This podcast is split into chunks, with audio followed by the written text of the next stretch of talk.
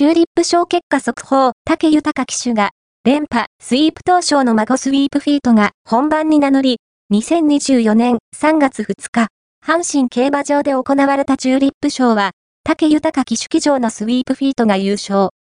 2着は逃げた関戸バイスト、3着にはハワイアンティアレが入った